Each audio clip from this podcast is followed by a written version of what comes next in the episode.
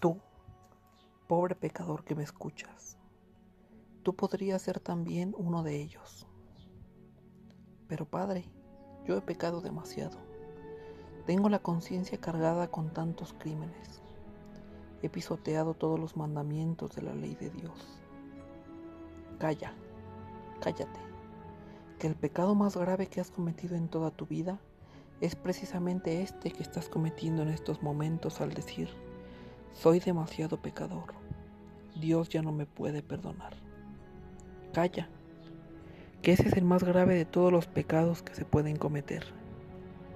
Óyeme bien, tú, el que has sido un criminal, el que has pisoteado todos los mandamientos de la ley de Dios, sin dejarte uno solo por activa y por pasiva, y con circunstancias agravantes de verdadero refinamiento. Tú que llevas tantos años de crimen y de pecado, óyeme bien. Si te decides a volver a Dios, no tendrás que emprender una larga caminata Basta un sollozo inmenso que estalle en tu corazón al decir, perdóname, Señor, perdóname. Basta eso. Al instante, Cristo nuestro Señor te perdonará en la absolución sacramental.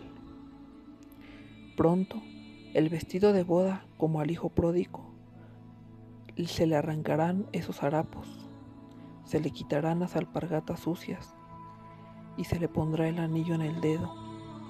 Se matará el mejor ternero cebado que, se tenga en, en el establo, porque es preciso celebrar un gran banquete, ya que este pobre hijo mío estaba muerto y ha resucitado.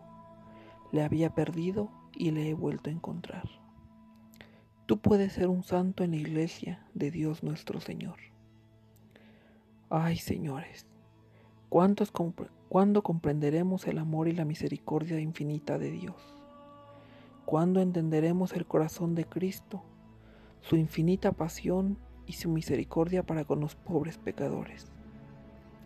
Señores, si Judas, aquel infame traidor que cometió el pecado más horrendo que registra la historia de la humanidad, entregando con un beso de traición al Redentor del mundo, el pecador número uno de toda la humanidad, que a pesar de convivir tanto tiempo con él, no llegó a comprender el corazón del Divino Maestro.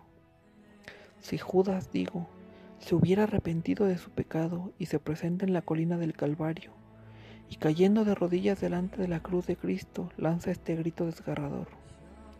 Perdóname, Señor. Jesucristo no hubiera pronunciado en la cruz siete palabras, sino ocho y la octava palabra, la que hubiese pronunciado sobre Judas el traidor, hubiera sido esta. Tú serás columna de mi iglesia al lado de Pedro y de Juan.